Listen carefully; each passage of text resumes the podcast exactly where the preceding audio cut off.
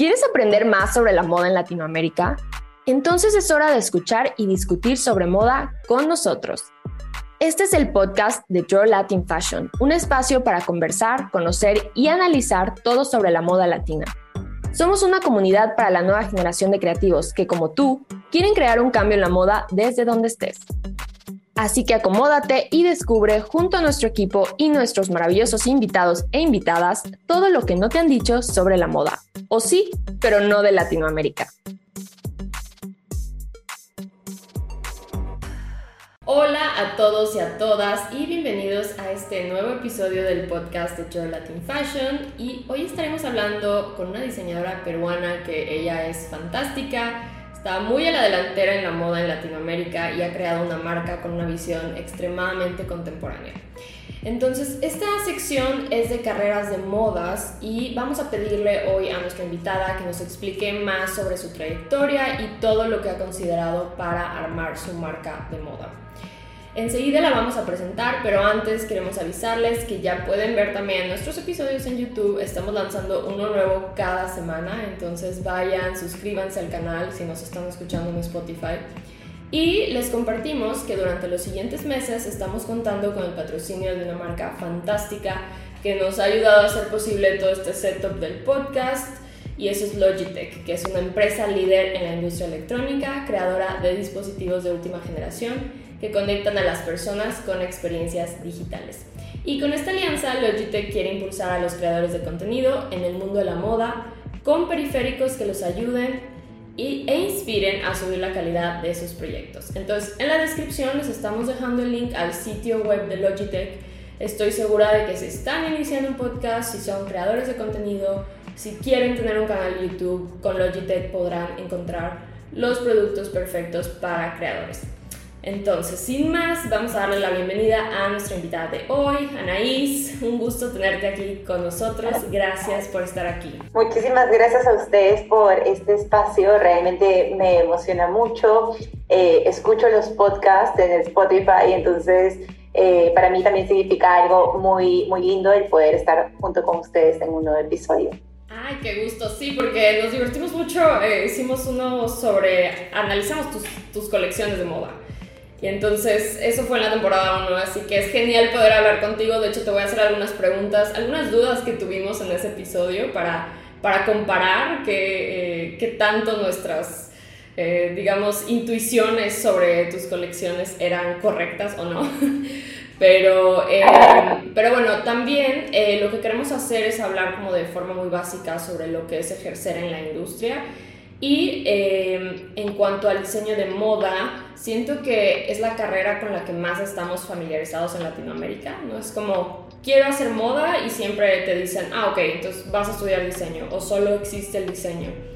Entonces, a veces siento que existen muchas personas que estudian moda, pero no realmente tienen la vocación de estudiar diseño de moda, como me pasó a mí, yo acabé estudiando moda, pero en realidad eh, luego acabé de periodista de moda, entonces bueno, a veces eh, es lo que pasa en Latinoamérica.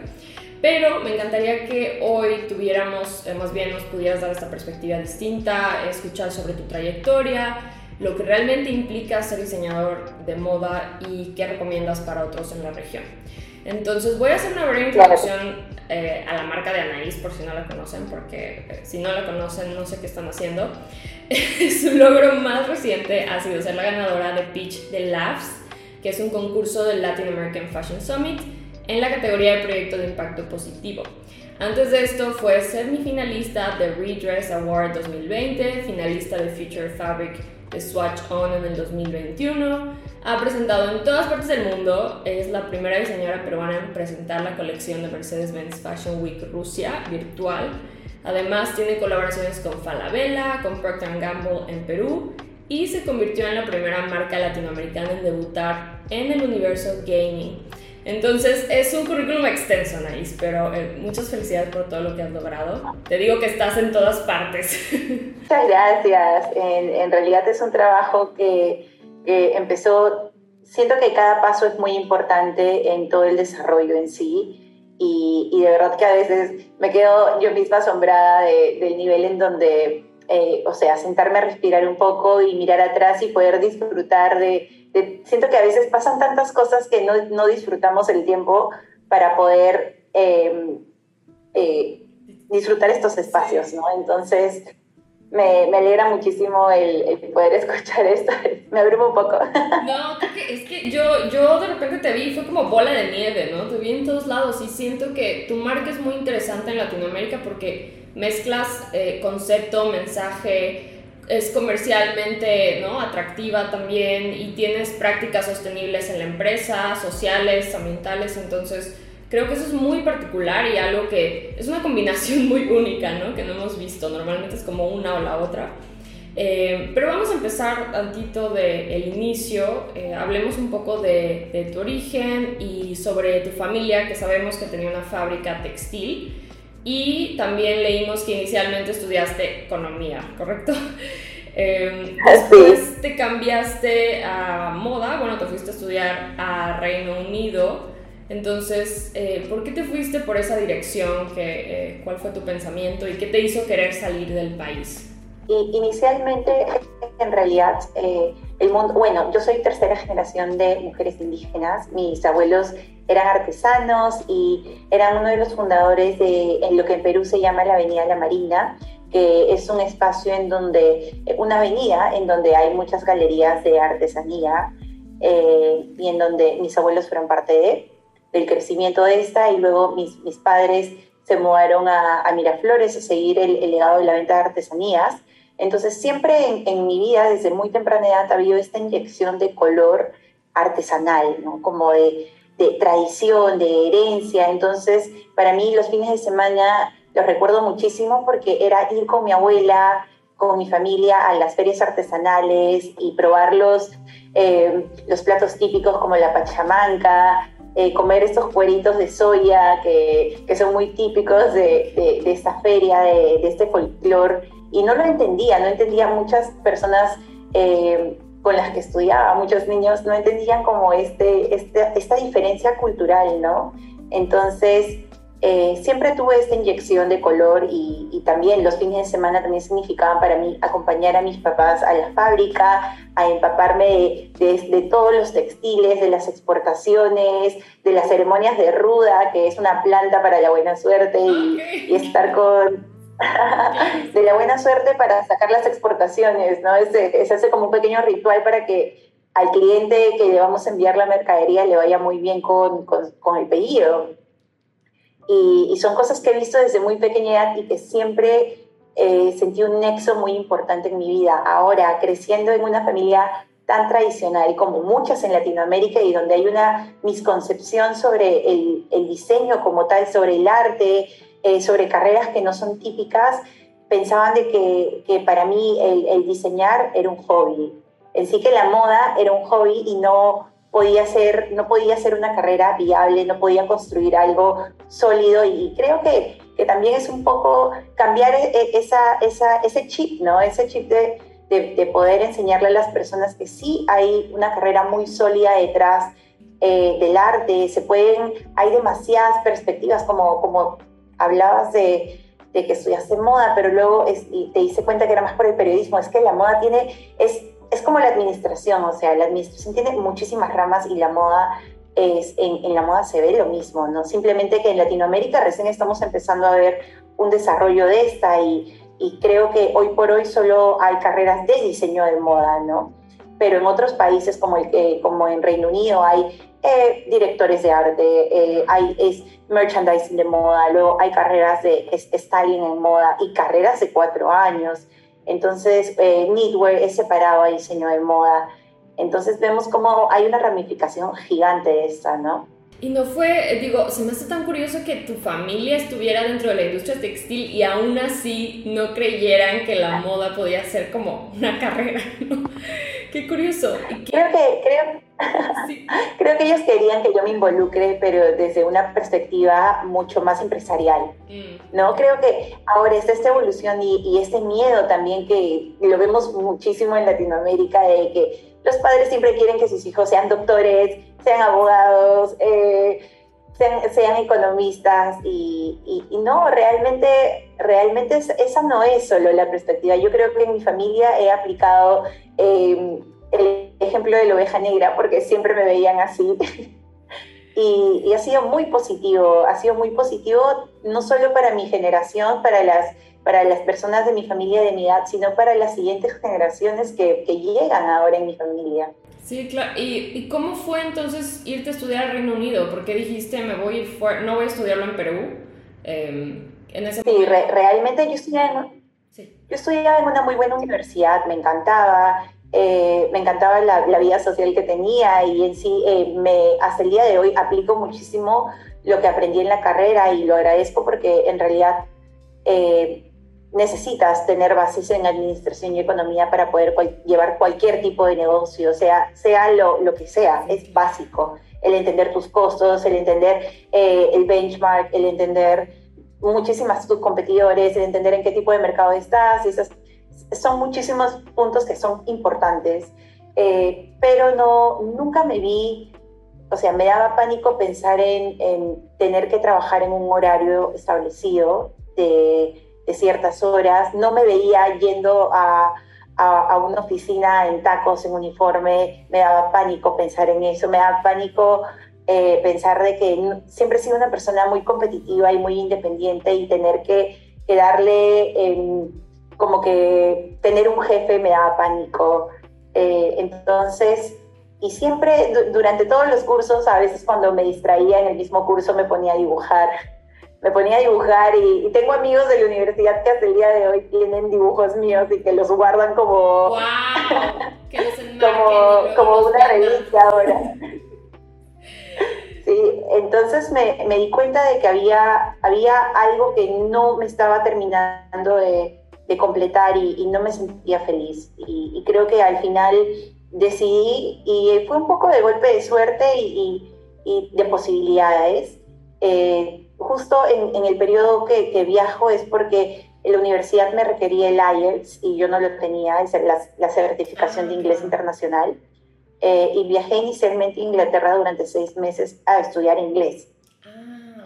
Y durante esos seis meses llevé mi portafolio porque siempre iba tomando cursos de arte, eh, cursos de, de, moldería, cursos de, de todo estilo que tengan que ver con el diseño eh, y pude crear un portafolio y lo presenté a Central St. Martins y apliqué a uno de los cursos cerrados que también duró seis meses. Entonces, a la par, eh, mientras estuve estudiando en Coventry, que fue la ciudad en donde estuve cerca de Birmingham, eh, tomaba el tren a las 5 de la mañana para llegar a mis clases los sábados, que eran de 9 de la mañana a 6 de la tarde, y, y esperaba una hora en el tren y, y esa era mi rutina, esa era mi rutina durante los seis meses, lo cual agradezco mucho porque creo que todo sueño tiene que venir con sacrificio eh, y tiene que venir con, con motivaciones diarias, ¿no? Yo cuando llegaba el fin de semana yo ya estaba lista, iba, iba con una misión, iba cargada con, con todas mis cosas y, y, era, y me di cuenta en este curso que ese era el ambiente en donde me quería desarrollar, me sentí como un pez en el agua. Eh, si bien no tenía los conocimientos de, de, diseño como tal, de estructuración, porque eso es muy importante en esta carrera, eh, todo era tan intuitivo porque lo he visto durante toda mi vida. Entonces era muy, era, no, no lo sabía, pero sí lo sabía. Y llegaba de alguna manera a esto, ¿no? Okay. Y, y, y, cuando decidí eh, aplicar a la carrera a las universidades de moda como tal. Ya tenía un portafolio súper sólido, tenía, había terminado eh, mi curso, tenía mi IELTS, estaba súper preparada, tenía mi curso de, de, moda y también tenía una certificación y un portafolio que me pudo hacer aplicar a estas universidades. Apliqué a Manchester, Westminster, eh, Nottingham Trent y Leeds y terminé decidiéndome por Nottingham. Fui a la ciudad a, a, conocer la universidad, a hacer un tour. De, realmente la educación en Inglaterra es espectacular, es, es un lugar en donde, los, donde las ciudades están plasmadas estudiantes, ¿no? Y es, es como Hogwarts, yo me sentía así sí. durante, durante esos años de, de estudiante. Qué, qué bueno y, que, sí cuando, cuando me reúno con mis papás, yo ya estaba con cuatro, ya me habían aceptado en cuatro universidades, ya tenía un puesto para las universidades y, y habían separado un cupo. Entonces, ya no había marcha atrás. Ya no te podían decir que no. Por cierto, regresando al inicio, un poquito mencionaste esta cuestión de arte y moda. Entonces nos gustaría que nos contaras también por qué en lugar de decir que eres diseñadora de moda, te defines como activista, que es esta mezcla entre activista y artista. ¿Nos puedes contar de esto, Anais? Claro que sí, en realidad es, es que creo que, que, no soy simplemente una diseñadora de moda, no, nunca fue mi enfoque eh, pensar que la moda me iba, siempre, siempre, supe de que la moda iba a ser el conducto para enviar mi mensaje.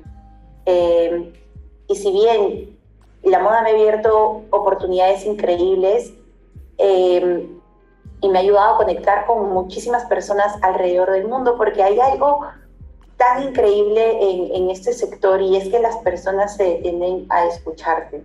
Eh, entonces utilicé este medio para, para poder llevar todo este, este sentido de, activismo y, y, mostrar de una manera eh, muy artística lo que realmente estaba pensando y, los problemas que veía que yo había pasado y, que seguía viendo eh, repitiéndose en mi sociedad, ¿no? Estos patrones y es un poco de irrumpir, dar una voz, que las, que las niñas que, que son como yo, que, que vienen de, de, familias con toda esa cultura, con, con, todo, em, con toda esta inyección de, de, tradición y herencia, no se sientan que no sientan que no tienen un referente, que no se encuentren identificadas eh, o que piensen de que por el hecho de que tienen un color de piel más oscuro o otros rasgos más autóctonos, no sientan que no vayan a tener las mismas oportunidades, ¿no? Era irrumpir con todo eso y, y al final simplemente la moda fue el conducto para poder llegar. Qué, eh, qué valioso es eso, ¿no? Y, pero esto, por ejemplo, definirte como un activista, eh, ¿es una idea que tenías desde el inicio y nunca ha sido algún reto como para que la gente entienda la marca? ¿Sientes que la gente entiende tu marca rápidamente con este concepto? sí, definitivamente, definitivamente creo que las personas al momento de, comprar una prenda, eh, una prenda de Anel Yucra, lo hacen con, con, el valor porque saben de que, de que están haciendo una diferencia en su sociedad, saben de que quieren enviar un mensaje claro y que son, que son parte de algo mucho más de que simplemente comprar una prenda colorida, ¿no?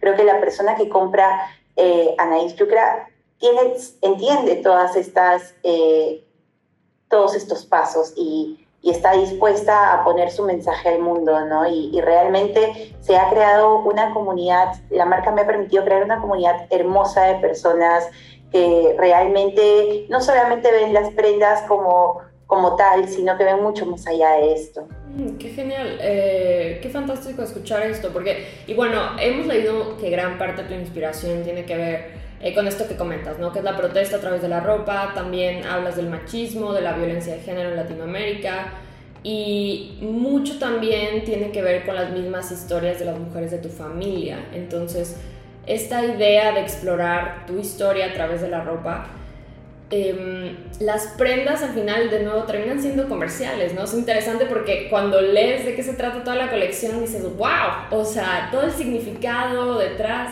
y luego ves las prendas en el sitio web que tienes estas buffer jackets y todos los, eh, los productos tejidos y siento que son comercialmente pues, muy, muy viables, ¿no? Entonces, en tu caso, ¿cómo es este proceso de conceptualización? ¿Qué es lo que tomas en cuenta para llegar a ese producto final?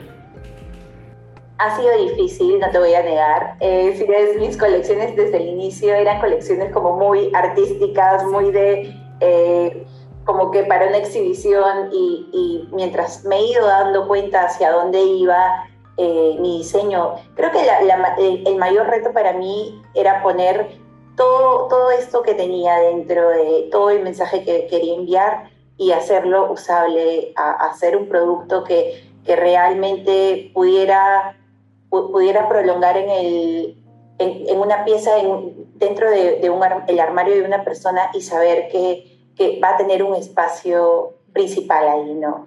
Em, y realmente empiezo con los colores. Siento que es, esa siempre es mi, mi, primera, mi primera línea de intuición. Siempre, no soy una persona que sabe mucho de tendencia, te voy a ser, te soy muy honesta. Eh, trato de evitar de, ver las macro tendencias y micro tendencias, pero lo que sí hago es observar muchísimo, es ver las noticias, leer artículos de, de, temas que están pasando en la sociedad. Eh, también amo ver TikTok porque siento que te explica de alguna manera que, dónde está la sociedad hoy por hoy. Eh, ver, todos, ver, ver toda esta información me ayuda muchísimo a entender al consumidor y a saber hacia dónde me quiero dirigir, qué tema quiero tocar qué creo que es importante en este momento, qué, de qué podemos hablar. Eh, y luego empiezo a trabajar mis, mis prints. Eh, realmente cada print que ven dentro de, de, la web y dentro de todo lo, lo hago yo personalmente porque es algo que me fascina, es algo que, que me encanta, me, estar conectada a mi computadora eh, haciendo vectores es mi pasión. y haciendo prints. Entonces es una parte muy especial del proceso, ¿no? Em, y luego hacemos el, ejercicio de hacer el merchandising y de, de, poder decir, ok, esta prenda funciona, esta no, trabajo con mi familia, trabajo con mi papá, con mi hermano, entonces hacemos este ejercicio de, de, de hacer el merch de las cosas y de las prendas y luego decimos las combinaciones, ok, tenemos esta puffer, no queremos que compita con esta otra puffer, saquemos este print, usemos este otro y, y trabajamos, ¿no? Siempre manteniendo la línea de que cada colección tiene un mensaje, tiene, hay un porqué de las estrellas, hay un porqué de los degradés, hay un porqué de las ondas.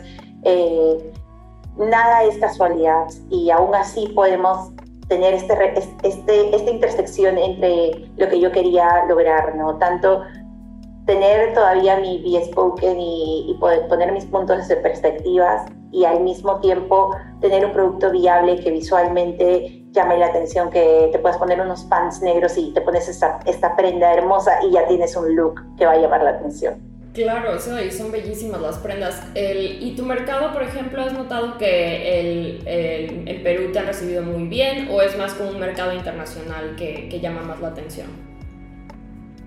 Realmente el 80% del mercado se encuentra hoy por hoy en Perú.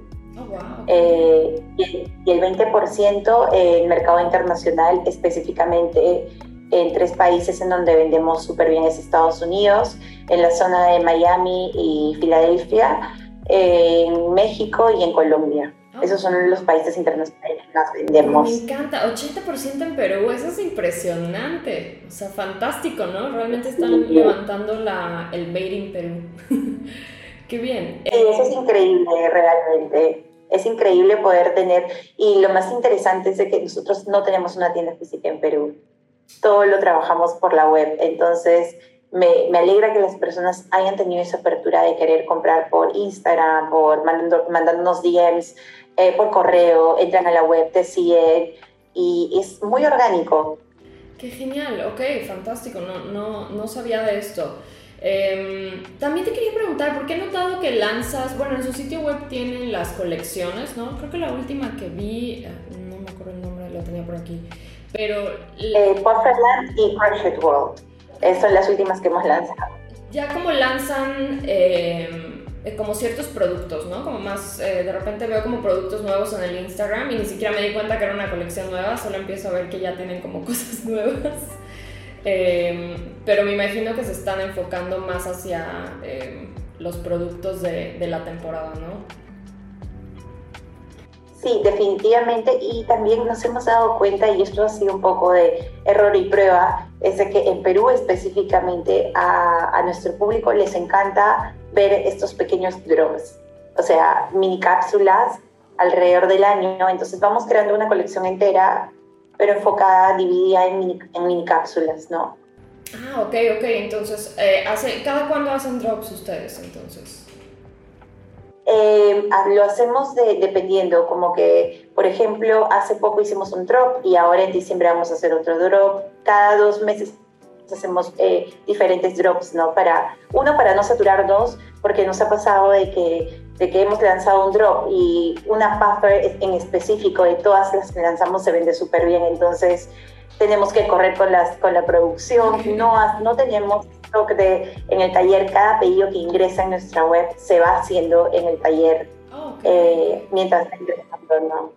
Entonces nos ayuda porque muchas veces eh, algunas clientes me dicen, oye, tengo eh, los brazos muy cortos o podrían hacerlo un poquito. Hacemos este, este, estas pequeñas personalizaciones y a veces les, les, enviamos, ¿no?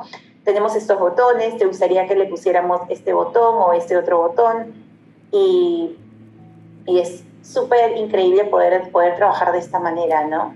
Bueno, no tenía idea que hacían eso específicamente, qué bien. Em, ahora que dijiste que tú no te basas en tendencias, eh, es curioso porque leímos que tienes pantón, o sea, que los colores que utilizas en tu marca les llamaste los pantones de la lucha, ¿no? Y entonces esto, esta selección de, de la paleta de color pues es muy personal, ¿no? A tu inspiración. Y, pero creo que ha definido muchísimo tu branding, ¿no? ¿Tú eh, sientes que fue algo que se desarrolló con el tiempo? Em, ¿O cómo fue que comenzaste a moldear esos colores? ¿Y si los, los vas a cambiar o sientes que ya es como Anaís Yucra son nuestros tonos y ya se van a quedar para siempre? Definitivamente creo que son parte de, de, de la marca, no los cambiaría. Como, si bien creo que en algún momento van, van a evolucionar, siento de que es un trabajo tan personal y, y que hemos hecho desde el inicio y, las prendas de los pantones de mi lucha eh, son hechas en, en weaving, entonces eh, trabajamos con una comunidad en Santiago de Chuco, eh, con los que trabajamos los telares. ¿no? Me encanta porque es un producto, me, me, encanta decirle hot culture, como que no culture, sino culture, y hablando directamente de, de la cultura y hablando de de esta alta moda, ¿no? Alta moda porque es alta de, de, los Andes, como que de los Highlands, y me gusta enfocar este, este tipo de redefinir, ¿no? Porque creo que eso se pierde mucho en Latinoamérica. Somos tan ricos en, en nuestro trabajo textil y en, y en el handcraft que, que, se puede ver en, en, en todo su, su esplendor y no le damos el valor de lo que realmente eh, tienen, ¿no? Entonces es una manera de, darle este enfoque eh, que es alta moda, que realmente esto es alta costura. Y, y bueno, esta idea, em, no sé si quiero entrar a este tema tan controversial, pero creo que tú, de nuevo, utilizas mucho tu historia y conceptualizas de una forma eh, muy interesante las prendas, pero en Latinoamérica, como dices, tenemos, hay tanta riqueza cultural pero muchas personas o muchos diseñadores caen en esta cuestión de apropiación cultural, ¿no? Porque intentan como contar historias de otras comunidades de las que no son parte. Entonces, tú más o menos, o bueno, ¿qué le dirías a los diseñadores de ahora de Latinoamérica? ¿Cómo pueden tomar sus raíces sin caer en esta apropiación? Eh, definitivamente creo que a veces se peca en no conocer, porque siempre, siempre uno tiene que haber un respeto y si bien nos, somos parte de, de, eh, conglomerado, eh, tenemos que respetar las, a las comunidades y sus creencias porque cuando ellos hacen, desarrollan un telar o desarrollan un tipo de tejido o un tipo de tinta, hay un sentido del por qué, hay un origen de, de esto, ¿no? Y hay una, un, tema holístico detrás muy importante y creo que muchos diseñadores caen en querer empujar a los artesanos a hacer lo que ellos quieren y no entender el que esta es su forma de vida, es su forma de comunicación y es, es un tipo de arte que han venido trabajando de generación en generación, ¿no? Mi mayor eh, consejo sería, uno, entender con qué comunidades vas a trabajar y por qué vas a trabajar con ellos, cuál es el simbolismo detrás de, de, cada uno de, de los... Eh, de la artesanía que ellos desarrollan, exacto, de la artesanía que ellos desarrollan y cómo tú puedes integrar tus ideas de una manera colaborativa con ellos, muy respetuosamente y siguiendo sus lineamientos, ¿no? Creo que cuando tienes esta intersección con el artesano puedes crear cosas increíbles manteniendo tu esencia como marca y manteniendo también el respeto hacia sus creencias, hacia lo que ellos han aprendido. y no cayendo en sí, sí hay una manera de trabajarlo eh, y también no creo que a veces tenemos una idea de qué es lo que queremos hacer y vamos al artesano y le pedimos, exigimos que lo haga de tal manera y no lo va a hacer porque ellos trabajan de una manera muy diferente, no son una empresa, esto lo hacen porque es su tradición, es su, su día a día, ¿no? Hay, que, hay que saber entender eh, este punto de vista súper holístico y lo digo porque conozco artesanos desde que soy niña porque hemos trabajado en la artesanía específicamente, las personas que hacen los toritos de Pucará, eh, que hacen retablos con, y que es una, un tipo de tradición que se ha perdido tanto en Perú. Teníamos personas que venían y, y nos traían mates de, que son como unas semillas de calabaza. Hay que entender a, la persona y, poder nuevamente eh, llegar a un, a un punto en donde ambas partes se sientan cómodas, no estemos cayendo en copiar y pegar, eh, sino también traer nuestro punto de vista y ver de qué manera podemos adaptarlo, ¿no? Claro, entonces sí, sí es posible diseñadores latinoamericanos, solo vean a Anaís y vean su trabajo que eh, justo es prueba de esto. Y eh, algo también que es muy interesante de tu marca Anaís es que siento que estás muy posicionada en cuanto al, al, negocio, a las relaciones públicas, o al menos es como la impresión que, que se tiene de afuera. Además has presentado en muchísimas partes del mundo y tu nombre lo leo, lo veo constantemente, entonces no sé si puedas contarnos si eh, tú formulaste una estrategia con tu familia, si fue como accidental, si fue orgánico o cómo fue que dijiste voy a montar esta empresa así y así y así fue muy orgánico realmente. Cuando terminé la universidad, siempre supe que, que quería, eh, que quería hacer una marca, siempre supe que, que quería fundar eh, mi, mi, propósito, lo, quería vivir de, de, lo que siempre había soñado, pero no entendía cómo poder llegar eh, de, una manera, de, de, una manera real. Hay tantas personas talentosas en el mundo y solo el 1% específicamente en diseño de moda llega a, tener un proyecto exitoso. Es muy competitivo, a diario hay miles de estudiantes alrededor del mundo que tienen toda la creatividad, capacidad y, e innovación para poder hacerlo.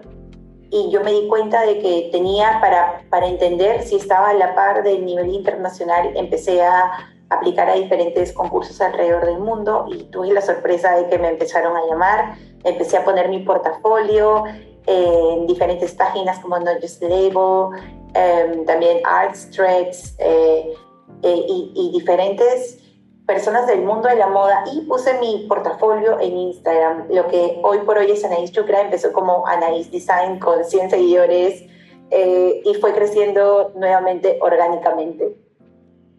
Y en, en, estos viajes me di cuenta de que, de que empecé a conocer a muchas personas talentosas, pero al mismo tiempo me di cuenta de que lo que yo estaba trayendo a la mesa tenía tanta importancia como los otros puntos de vista. Y me di cuenta de que sí había un mercado para lo que yo estaba haciendo. Y me demoré, me demoré como un par de años en recién, recién lanzamos la web en el 2020, en plena pandemia antes de ese punto nunca habíamos vendido una prenda, simplemente estábamos haciendo colecciones súper creativas, presentándolas alrededor del mundo, nos invitaban a desfiles, pero no, todavía no tenía una estrategia de venta. Recién cuando pasó, lo de, cuando pasó la pandemia, eh, empezamos usando, abriendo la web con venta de mascarillas para, eh, de uso sanitario. Eh, pero de una manera súper innovadora. Hicimos una campaña en 3D con un artista, con fragmentista, trabajamos eh, con, todos los, con, con, toda la merma del taller de, de, todas estas colecciones y creamos un producto súper innovador en una caja linda, súper instagramiable.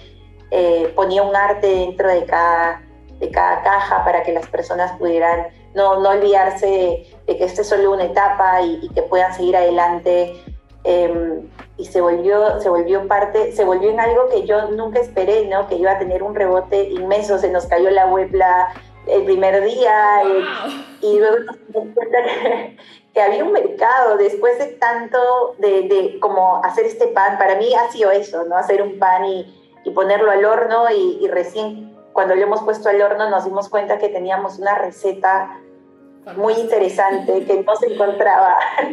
Lo que quiero recalcar es que tú activamente subías tu portafolio a ciertas páginas o también buscabas participar, ¿no? Porque creo que eso es importante que lo escuchen otros diseñadores o creativos, que no siempre es como esperar a que las cosas te caigan, sino que también tienes que hacer un poquito de tomar esa acción de, de llevar tu trabajo a ciertos lugares.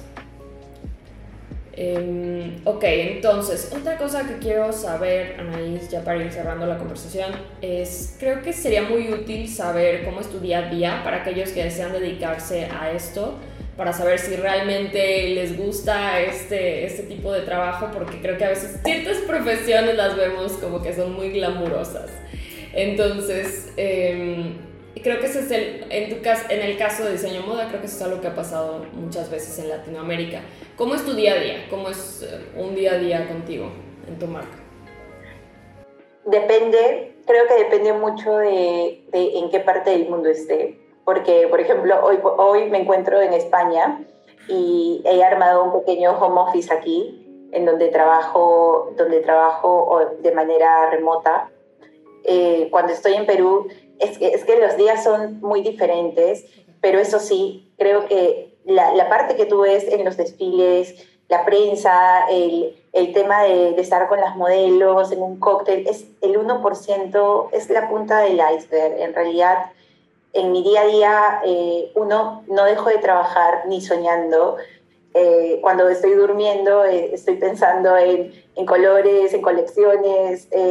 Mi teléfono no deja de sonar 24/7, me levanto y tengo que empezar mi día con un café y a veces me cuesta mucho poder dedicarme a mi vida personal y separar, separarla de mi vida profesional, ¿no? Porque está muy...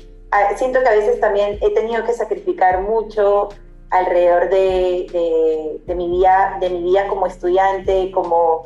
Eh, creciendo como, como persona que está pasando de esta etapa de joven a, a, ir avanzando y, siento que lo sigo haciendo, ¿no? Sigo sacrificando mucho, pero entiendo también de que tengo un propósito claro. Eh, somos un grupo de personas, si bien Anaís Yucra lleva mi nombre, eh, somos un grupo de personas dedicadas definitivamente a este proyecto hermoso y creo que si pudiera eh, encerrar en una idea mi día a día es levantarme súper temprano, tomar una taza de café negro, sentarme en la computadora y empezar a revisar mi agenda. Tengo una agenda que llevo a todos lados, eh, estoy siempre apuntando mis ideas, porque me ha pasado de que tengo una idea y luego no tengo en dónde apuntarla, dónde hacer un sketch rápido y luego no puedo regresar a mis notas y es súper importante. Eh, siempre tengo reuniones, eh, estamos siempre, siempre estoy un poco atrasada con las reuniones, eso siempre me pasa porque me distraigo, me pongo a diseñar algo y cuando empiezo a diseñar me pierdo, estoy en contacto con el taller, a veces estamos en contacto porque tenemos entregas eh, durante el día, entonces siempre estoy revisando todo, que todo esté marchando de la manera indicada. Cuando estoy en Perú tengo que ir al taller, revisar muestras, eh, revisar, hacer cambios. Ahora, por ejemplo, estamos con un Fashion Week. Eh, el 10 de noviembre presentamos en Guatemala y voy a estar viajando, entonces mi día va a cambiar, sé que voy a estar en días de, prensa loquísimos, vamos a estar haciendo fittings con modelos, haciendo fotos, eh, entonces son muchas formas, muchos días, pero eso sí, siempre hay mucho trabajo, eh, mucha dedicación, y siempre al final del día trato de darme, aunque sea una hora para mi espacio personal y, y hacer un poco de deporte, porque sí creo que es muy importante eh, buscar una manera de focalizar toda esa energía y todo ese cúmulo de, de estrés y, y, poder relajarme, tener mi mente en cero, no mirar mi celular, no mirar una laptop, no mirar hojas. ¿Qué deporte eh? Uh, bueno, en realidad hago CrossFit. Eh, hago CrossFit, pero también me encanta el básquetbol, me encanta el ajedrez. Algo que me desconecte. Juego ajedrez desde los cinco años, entonces eh, me encanta todo lo que me pueda desconectar de alguna manera eh, de mi trabajo. Eh, pero sí, necesito, necesito hacer CrossFit para poder mantenerme cuerda. y, y a todo esto que dices que tus días son tan distintos, por ejemplo, eh, hay mucha gente que solo le gusta dedicarse a la parte creativa, ¿no? Pero al final, ¿qué porcentaje de, de, tu trabajo termina siendo realmente como cosas relacionadas al diseño? ¿Como un 20%, un 30% o menos? O sea, que dibujes, diseñes, no sé. Yo creo que este, en mi caso específicamente yo me dedico el 50% a diseñar, pero porque no solamente estamos con el, el taller, mi taller, no simplemente lleva nuestra marca, ¿no? También trabajamos con otros clientes para llevar otras producciones de otros diseñadores, o de, otras empresas. Y ese es el plus del por qué hemos trabajado con Falabella, no solamente como diseñadora, sino también como taller de producción.